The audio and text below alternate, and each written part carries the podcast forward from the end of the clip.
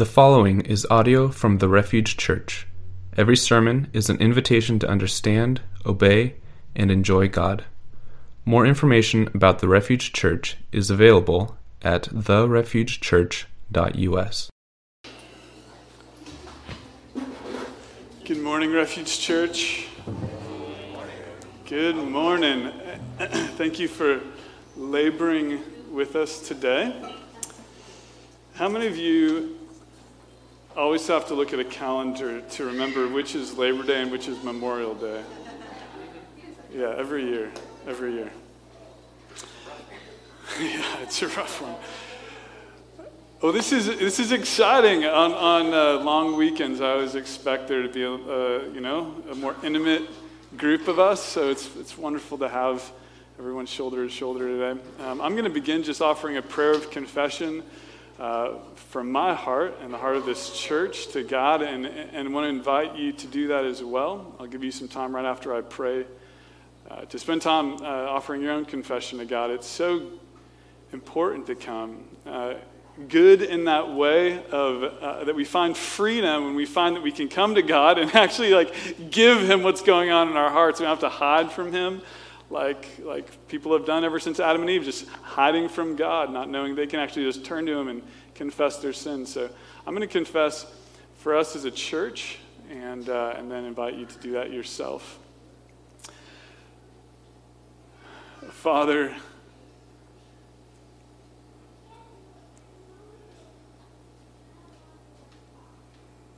God, we have not loved you first. We have willingly and at times unwittingly allowed ourselves to be so confused rather than listening to your words and responding in obedience to them. We take the advice of so many just to look within and try to find some good in us or seek our, our own self fulfillment in some way that we can do on our own apart from you, but we know we cannot.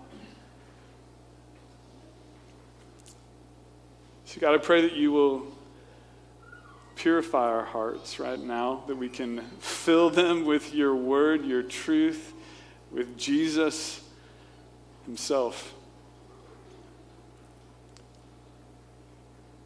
God, we want that more than anything.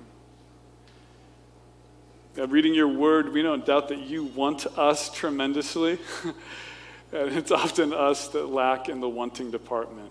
Uh, we don't want you enough. We don't seek first the kingdom. Help us do that. Give us the strength of your spirit to do that, we pray. In Jesus' name. And I just want to invite you for uh, half a minute or so just to offer your own confession to God before we begin.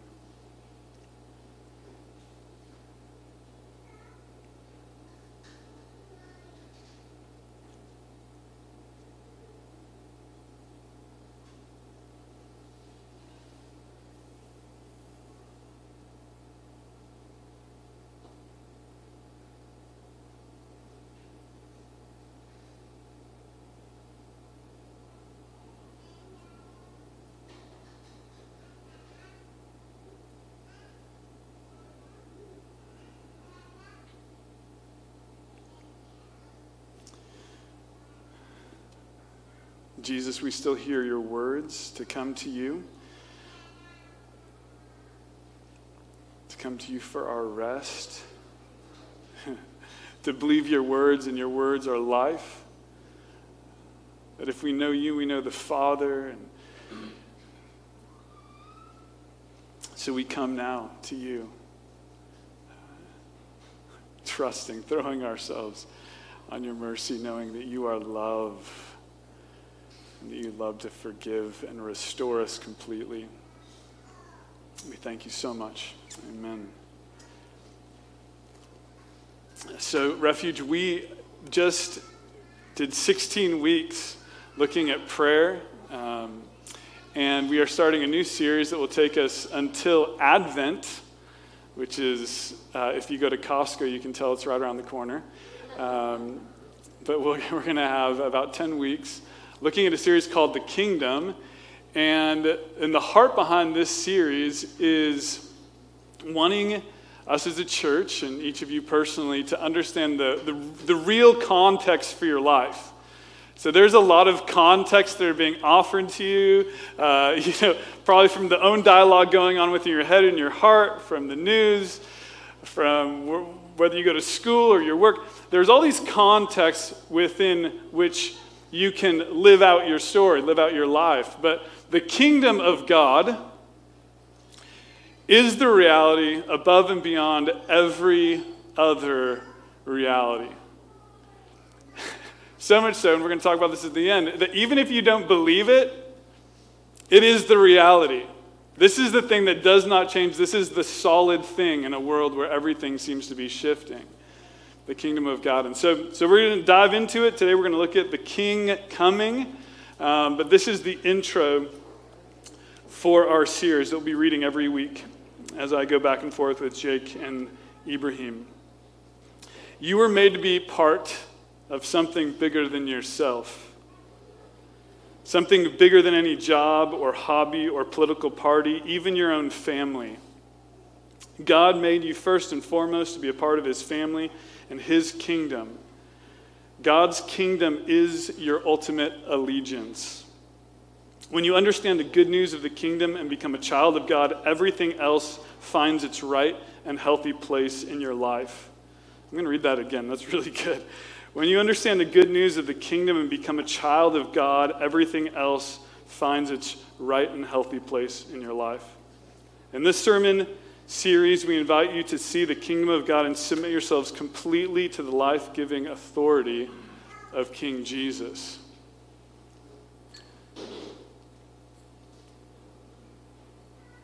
Oh, that's awesome. It just went into a song. Maybe we should sing it.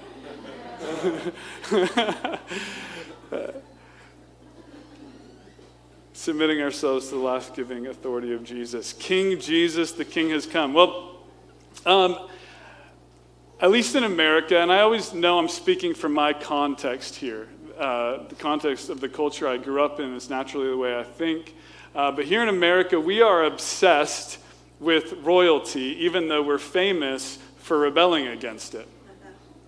If you've seen uh, Hamilton, great musical, it, it, brings that to life. This idea of we, we love rebelling against royalty, but we cannot get enough of it also. When Prince Harry and Meghan Markle got married, 29 million Americans watched the wedding.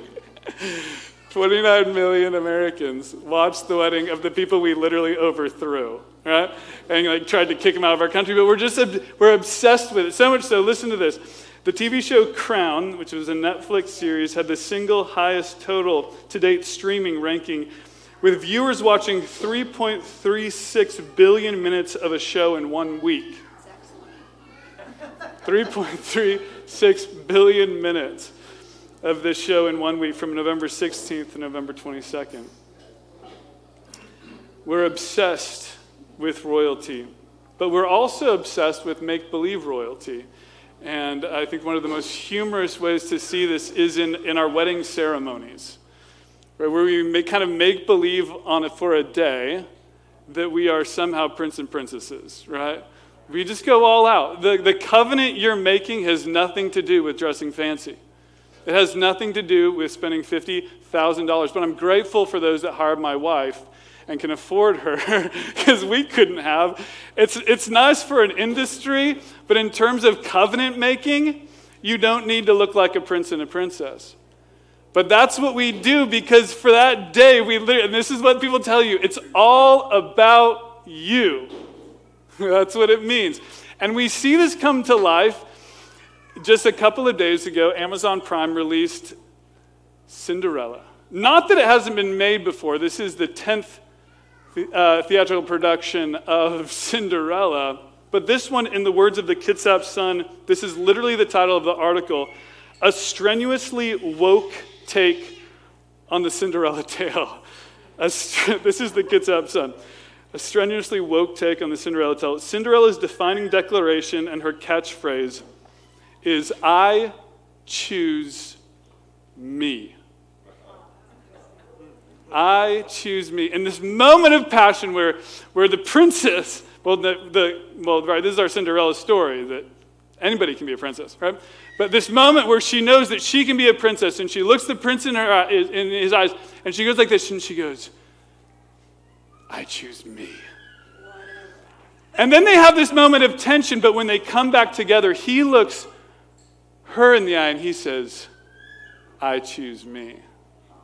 Now, we can guarantee that relationship is not going to last long. right?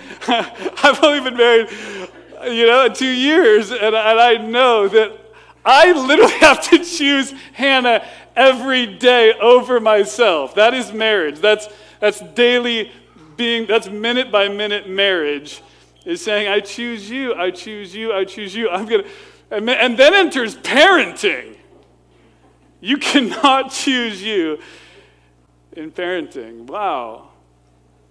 But this is this, this theme of being true to yourself is royalty in our American culture. This modern take on royalty, we are not impressed by the power of others. We want our own power known. We want our own, we want our own praises sung. We are not interested in submitting to any other authority than our own. Instead of praying, Your kingdom come, Your will be done, we pray kind of twisting it so it sounds right. May my kingdom come and may my will be done. Now, I understand, I share this. I want, to, I to, to speak about this contextually because I understand I, I speak about this in a way that it is easier for me to also give up authority. Now, there are people who have never had a sense of power in their life, and so this idea of having power is very, and that's the idea of being woke in a lot of ways. While, while we can joke about it, right, in a context, there's a reality to desiring power, and, and power being a, a good and healthy thing, also, right? The question is this when we have power, whose hands is it ultimately in? And is it in the right hands? And will we do the right thing with it? But in our hearts, I feel more than anything, it is just a sense of rebellion. A rebellion that will ultimately lead to not only our rise, but will also lead to our demise. And we see this in kingdom after kingdom after kingdom. It doesn't have to be your own personal kingdom. There once was a time where the sun never set on the British Empire. Once upon a time, I think Canadians still claim them, but, but still, right? they they've lost so much of their, their grip. Their monarchy is, is more puppets than anything else right? A time where Napoleon ruled much of the world, Alexander the Great seemed unbeatable. Genghis Khan had this horde that swept across most of Asia. There were tribal empires that spanned through our plains and the forests of this own country in South America. The Incas and the Aztecs once ruled. All these come and go. That's the reality of kingdoms. But what we're going to talk about today is, and it's, it's spoken of so beautifully in Hebrews 12. It says, There is a kingdom that cannot be shaken, and a ruler whose power is without equal, without question, and without rival. This is the kingdom of God, and the king is Jesus. And that is the kingdom we're speaking about today. So, this is the, con- I've talked about a lot of stuff. This is the context. The context for your life, not one where you are the ultimate power you are the ultimate authority. But one where Jesus is the ultimate power and the ultimate authority, and that is freedom. And that is good. I'm going to read a, a, kind of a long quote really quick attributed to Napoleon, and then we'll dive in. Now, Napoleon um, saw his empire rise and fall fairly quickly. He saw moments of incredible success followed by quick demise. And he said this Alexander, Caesar, Charlemagne, and myself have founded great empires. But upon what did these creations of genius depend? Upon force. Jesus alone founded his empire upon love, and to this very day, millions will die for him. I think I understand something of human nature, and I'll tell you all these were men, and I am a man, but no one is like this man, Jesus. Jesus was more than a man. I've inspired multitudes with such enthusiastic devotion they would have died for me. But Christ alone has succeeded in raising the mind of man towards the unseen, that, that it became uh, insensible, uh, it, it, became a, a insensible barrier to time and space. Across a chasm of 1,800 years, Jesus makes a demand which is beyond others difficult to satisfy. He asks for that which philosophers often seek in vain. He asks for the human heart, and he will have it entirely to himself. He demands it unconditionally, and his demand must be granted. It is wonderful. In defiance of time and space, the soul of man, with all its power and faculties, becomes an annexation to the empire of Christ. All who sincerely believe in him experience that remarkable supernatural love towards him. This is the kingdom of God. Jesus wishes to annex your heart. so, uh, what I think we'll find ourselves wrestling with in the next couple weeks is how do we really let him do that? It's amazing with Jesus' power and Jesus' authority that we seem like we are such tough nuts to crack. so, what we're going to ask today is why did the king come? If his kingdom, as we're going to look at later, is not of this world, why did he come to this world? And the big idea is simply this the king has come with nothing to prove, but with something to do. Jesus has nothing to prove, but he's come with something to do, and that is your salvation. So, I'm going to start by just telling a couple stories taken from the book of Daniel. And, and they, they take up two chapters, and so we're not going to read them in their entirety. But, um, but it's going to give you this scope kind of of history and how it all kind of focuses on Jesus. And, and uh, Daniel chapter 2 gives an incredible context for this. So, so Daniel, uh, who I was named after, uh, he was a, a prophet in the Old Testament, and he actually, the start of his story is him and, and his people getting crushed by, by a kingdom. The, the, Persian kingdom comes in and absolutely wipes out Daniel, Jerusalem, and the whole area of Israel. They are just completely wiped out. And they are literally, Daniel is of nobility, but he is brought in chains to Babylon, the which is the heart of the Persian Empire. And, and he kind of works his way up and he, he becomes part of this group of wise men that consults the king. But imagine, he, he's this probably wealthy young man in his country, and then he's brought, literally humbled, and he then rises again to this place of authority. And then chapter 2 comes, and Nebuchadnezzar, which is the king, he has a dream. And this dream, it says, troubles him. I don't know if you've ever had one of those dreams that you wake up and you're like, I don't know what to do. I just, I, I, does this mean something? And he was so troubled, he brought, it said, all his magicians and sorcerers, all these guys that, that tell him that they can do great things. And he says this to them He goes, I want you not only to interpret my dream, but to tell me what my dream was. I'm not going to, tell you what was going on in my head. If you're so smart, I want you to do that for me. And they say, You're asking something that no one can do. And he says, Kill him. Right? That's a tough boss to work for. And, and so they go, Well, uh, you know, they're just, they're, they're as good as dead at this point. And so the guards literally come to kill Daniel. And he says, Wait a minute, give me some time. I'm to go back and I'm to pray to my God. Like, I think my God can follow through on this.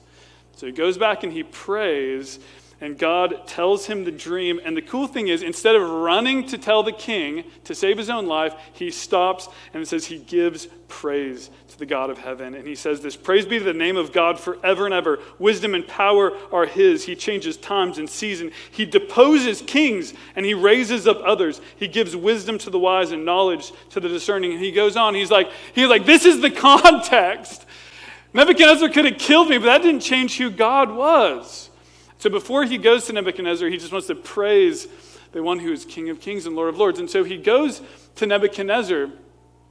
And, uh, and Nebuchadnezzar, this is, it's a really funny exchange because um, uh, the king asked Daniel, Are you able to tell me what I saw in my dream and interpret it? And Daniel leads off with this Nobody can do that. Like, that's not a strong lead off when you, when you know that if you can't, you're going to die. But that's what he says. He says, nobody can do that. What you've asked is too much, but there is a God in heaven who reveals mysteries, and he can do that. And so then Daniel tells him his dream and interprets it. And the dream goes something like this He goes, In your dream, you saw a large statue and there were different parts of it. There was uh, a head made of gold, chest and arms made of silver, belly and thighs made of bronze, legs made of iron, and feet that were part iron and part clay. And, and once you saw that statue, then you saw a huge rock that wasn't cut by anybody's hand, and it rolled down this mountain and it smashed that statue. And then the, then the rock turned into a mountain, and that mountain became a kingdom that will never end. And the king is like, Yeah, that's it. It's terrifying. I don't like rocks. And he goes, What, what is it? And, and, and this is what Daniel said. He goes, You are the head of gold. But then someone's going to come after you, and they're going to be that kingdom of silver. And then after you, there's going to be that, that next kingdom, and that next kingdom, the belly of bronze, and then iron. And then it's going to be so fragile, there's going to be clay. But then, then God is going to set up a kingdom that's going to demolish all those kingdoms, and it's going to be a forever kingdom. And Nebuchadnezzar, he praises the God in heaven. He praises him as the God of gods and as the King of kings and as the Lord of lords. And that was a title that he had taken on himself, the King of kings. And he goes, No, he is the King of kings. So the message simply is here is there is a kingdom coming that is unshakable, that will have no end. And Nebuchadnezzar, you can choose to live in that reality or you cannot, but that reality doesn't change. That rock is going to smash the statue. And I, I, want this to be kind of a refrain today. It doesn't, your belief does not change reality. Your faith does not change reality. It can come super close or actually affirm what reality is, you can also choose to believe a complete lie. Reality is out there, and this is what Daniel's presenting him. That's why he didn't fear when he was like, honestly, no, none of us can tell you what the dream is. But but God can tell you what the dream is, and this is what the dream is, and it will happen whether or not you like that, Nebuchadnezzar. See, the kingdom of God is the reality whether or not you like it. Jesus is king and ultimate authority, whether or not you like that whether or not you like his rule. And that's why it is so stupid when people are like, well, my God wouldn't. You're like, okay. Your God wouldn't. but, but the God who is reality and creates everything, it, your opinion doesn't matter other than you agreeing with the reality he's made. This is so important, guys, because freedom comes by going, man, I see it, I see you, and I'll worship you. And this doesn't happen in the life of Nebuchadnezzar. Two chapters later, this is fascinating. Two chapters later, Nebuchadnezzar has totally forgotten his dream. Like he probably woke up and he went out and went like pigeon shooting and he's like done and he's like, I'm good. And he just kept living his life. I don't know if they had pigeons back then. I just whatever they had, he probably just kept going, right? Because chapter three, honestly, he just tries to burn some people in an oven. It's horrible. He's just a bad man. Okay, but we get to chapter four of Daniel and, and he has another dream. And you can tell God's just showing mercy on him, like trying to win him, right? Like he's like, man, I want to show you what's going to happen. And in this dream, he gets told uh, that if he does not humble himself, then he will become like the beast of the field. Now, if there's something that like would turn your life around, it's losing your mind. Right? That is terrifying. I'm not, I'm not making a joke about it. It is literally terrifying, the thought of losing your mind. And that's what, he, that's what he's told. If you continue in your pride, you will lose your mind. And so Nebuchadnezzar, one day, he receives that from Daniel. He's like, okay, thank you for telling me. And he goes up and he's seeing his kingdom and he goes, look what my hands have made. I have done this. And in that instant, he becomes, in his thinking, like a beast of the field. Now, at the end of this time, he humbles himself. And I just want to read to you uh, the end of this because it is so accurate. Now, Nebuchadnezzar, mind you, th- this is helpful to, to consider because you know how you get so focused on you, you know, just like I get so focused on me. Like, and you just think you're super important, you know? Right?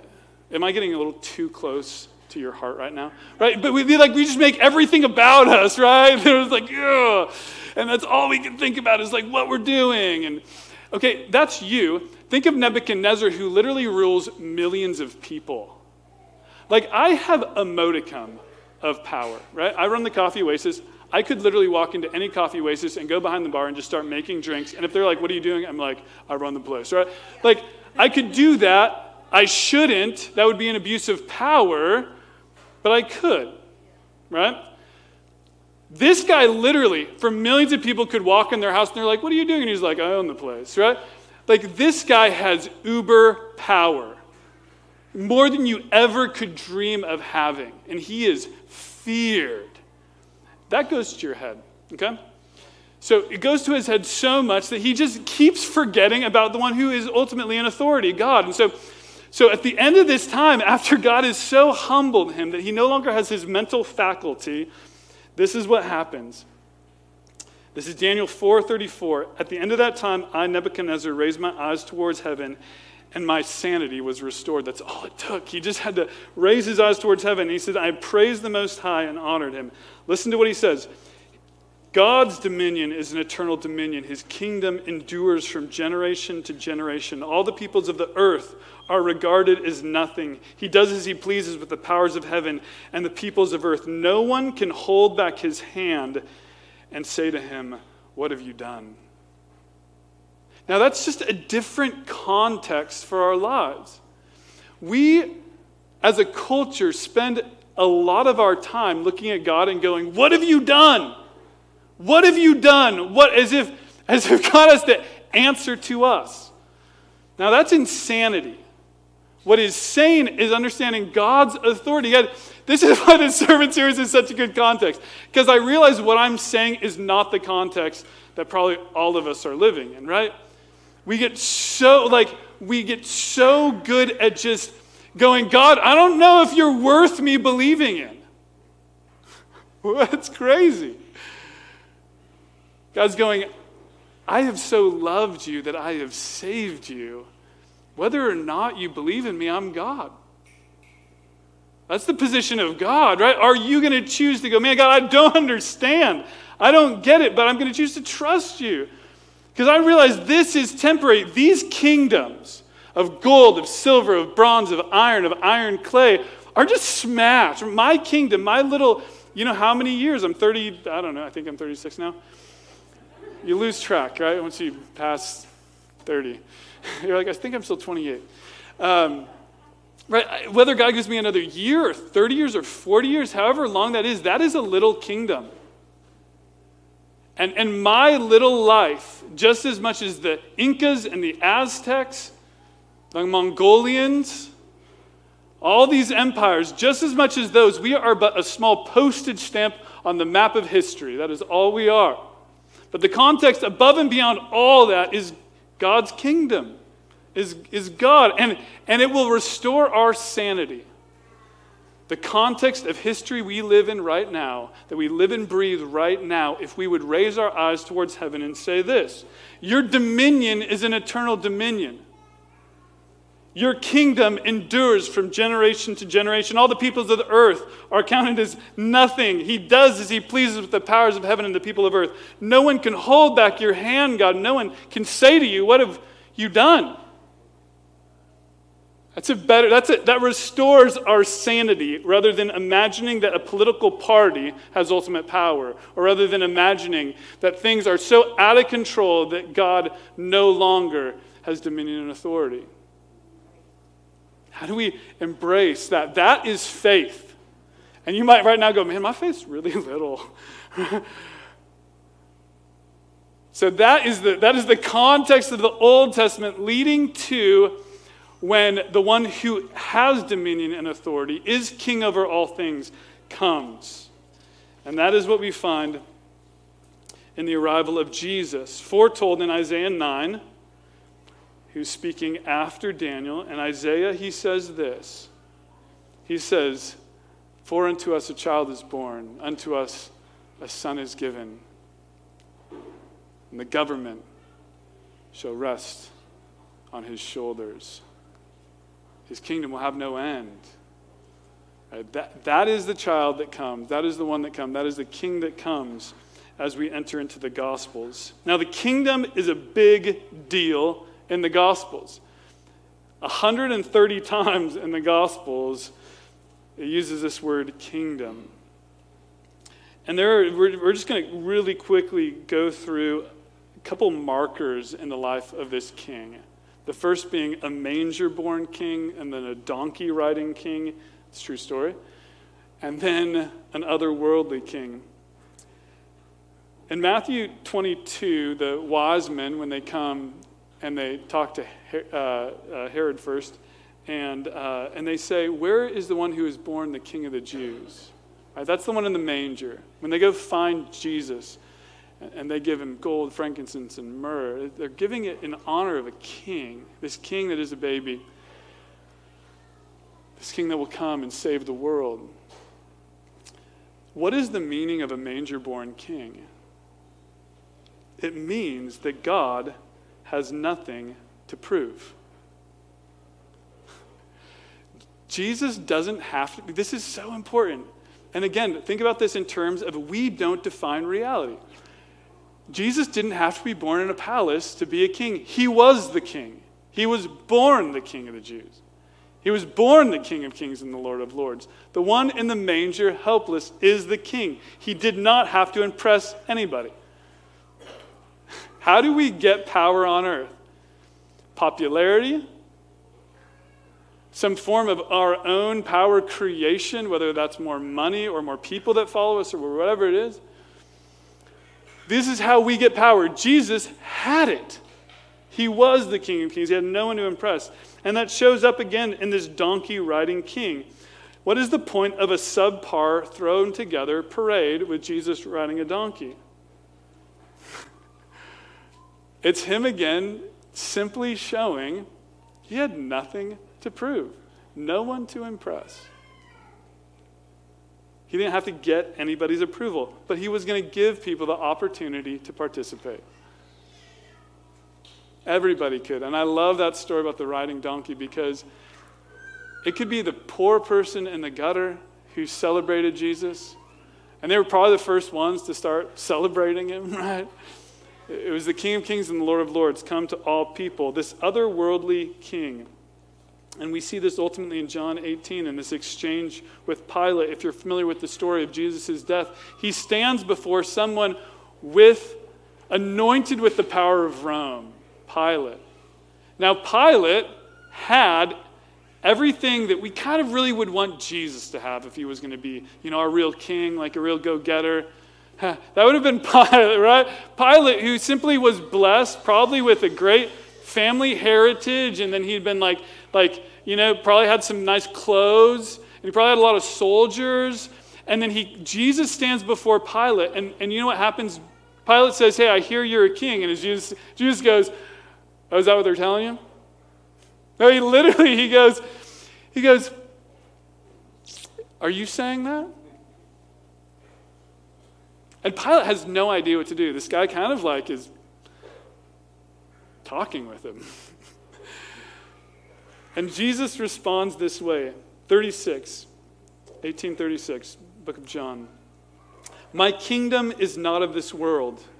If it were, my servants would fight to prevent my arrest by the Jewish leaders, but now my kingdom is from another place. You are a king then, Pilate said. Jesus answered, You say that I am a king. In fact, the reason I was born and came into the world is to testify to the truth. Everyone on the side of truth listens to me. You hear, you hear what he's saying there? What he's going is, Pilate, I don't need you to affirm my kingship. I'm just here telling the truth. he goes, I don't need king. I don't need, I don't need Pilate. I don't need Caesar. I don't need the Jewish people. Jesus is like, he goes, the truth is I am king. And my kingdom is not of this world. What Jesus is saying again is he has nothing to prove.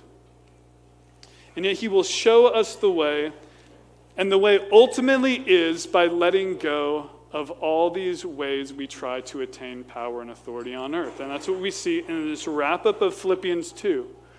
If you just want to see the summary of Jesus' life and ministry, go to Philippians 2, where Jesus, being in very nature God, did not consider equality with God something to be grasped, but he made himself nothing, taking on the very nature of a servant, being made in human likeness. But, but as he was humbled and he submitted himself to death, this is what it says it says, There's coming a day when, at the name of Jesus, every knee will bow and tongue confess. Will confess that he is Lord. He did not need the approval of Pilate, he did not need the approval of Caesar, and he for sure does not need your approval. Glory, hallelujah. And that's why, guys, this is good. I, want you to think about this. I want you just to cherish this thought. When you come on a, on a Sunday morning and we're singing and we sing, He is exalted, the King is exalted on high, the invitation is to participate. The invitation is to participate because He is already King.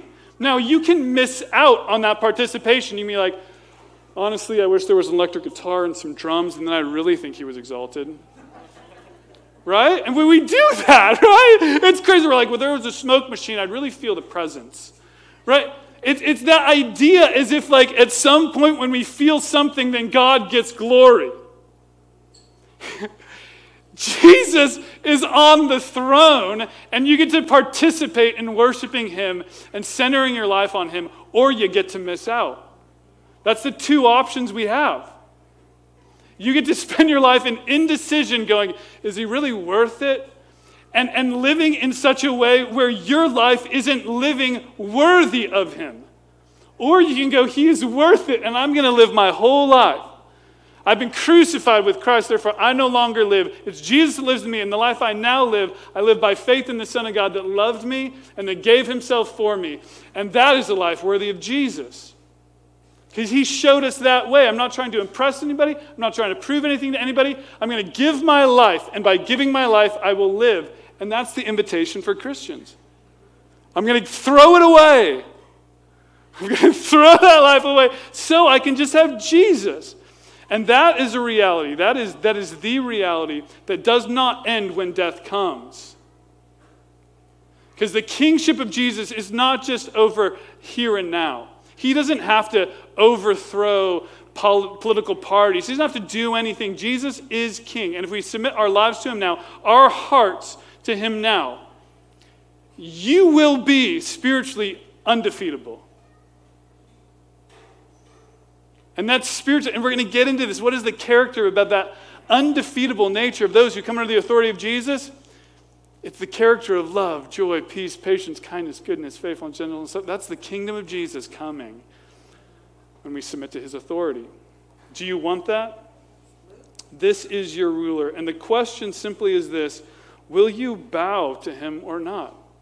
Will you submit your life to Jesus? Jesus is not changed by your believing, you are changed by your believing.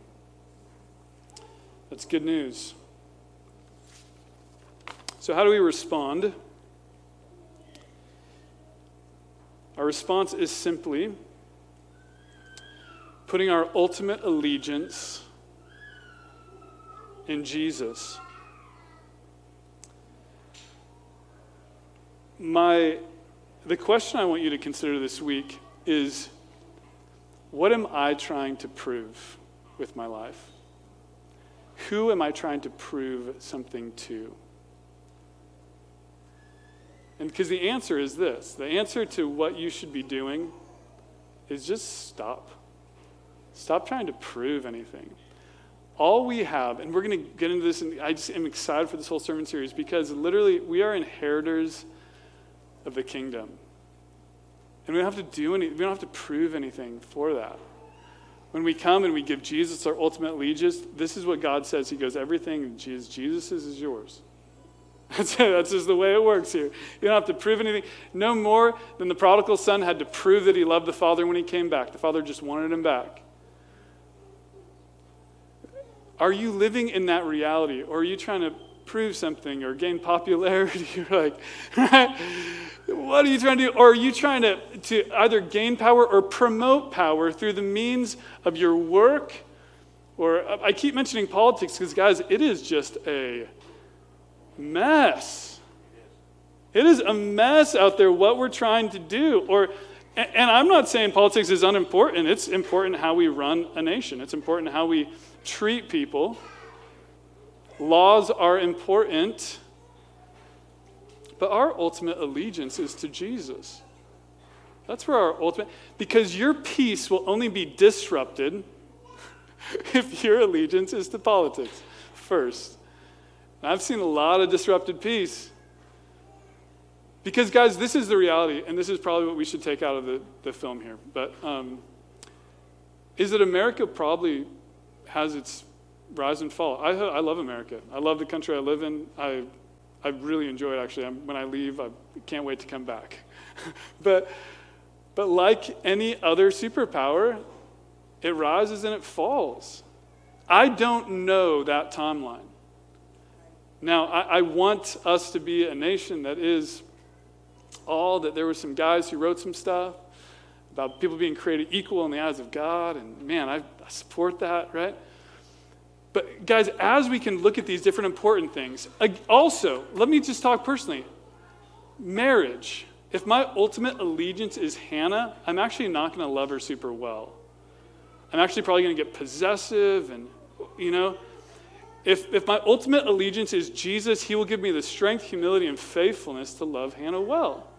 I'm going to be a bad parent if I make Elliot, who's absolutely adorable, wearing Carhartt overalls today, if I make him the ultimate object of my affection, right? If, if I, am going to honestly try to probably shape him and warp him and make him my idol, right? And, and parents do that, right? I can't do that. If, I'm, if my reality is built based on King Jesus and his kingdom, and I'm raising Elliot to honor and love Jesus and to, to honor Jesus even more than he does me, then he'll honor me, right? And that's, that's where we go back to this, this opening line. When you understand the good news of the kingdom and become a child of God, everything else finds its right and healthy place in your life. Everything else. Is this the context of your life? It is the context Jesus invites you into when he says, Come to me, all you who are weary and heavy laden and I will give you rest. How in the world can you give us rest in this world? How can you give us rest? Because Jesus is the King. Amen.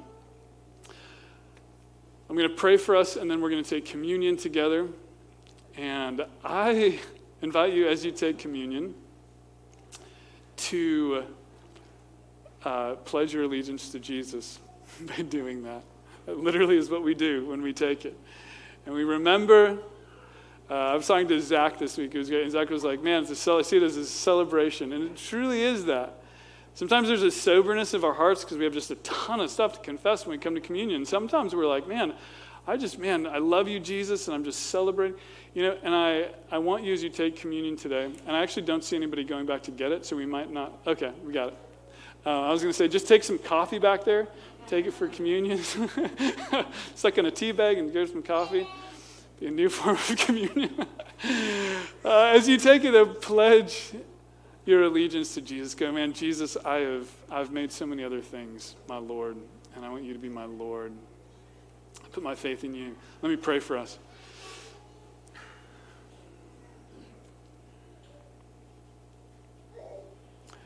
God, my heart feels strengthened by being able to preach this word, your word, today.